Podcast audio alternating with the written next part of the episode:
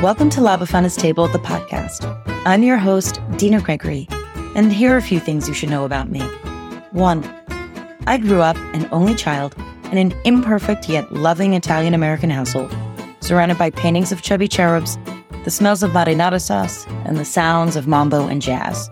Two, my greatest influence in life was my nonna, a simple yet spunky woman who said the rosary every morning, married and divorced the same man twice, and was known for attempting the split when she had one too many scotch and sodas.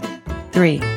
Thanks to a chapter of life spent running around the streets of New York City with a one tooth puppet of Italy's legendary Epiphany Witch in the midst of a global pandemic, I came to discover a universal sense of love and belonging that completely transformed my life and helped me to discover a place in this world.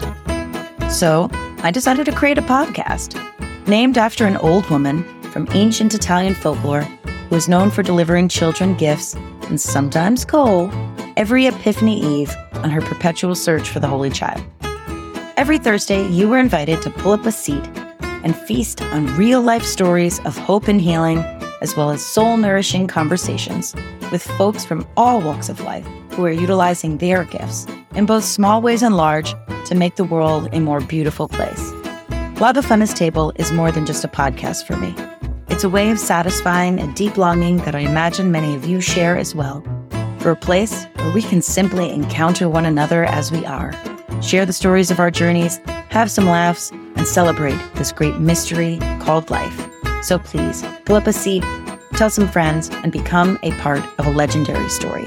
Episode 1 drops on January 5th. In the meantime, you can follow and rate La Befana's Table with Dina and Friends on Apple and Spotify to get episodes sent directly to your inbox, as well as other perks, such as access to our monthly community hour, be sure to subscribe to my Substack for the full experience. dinagregory.substack.com. Ciao.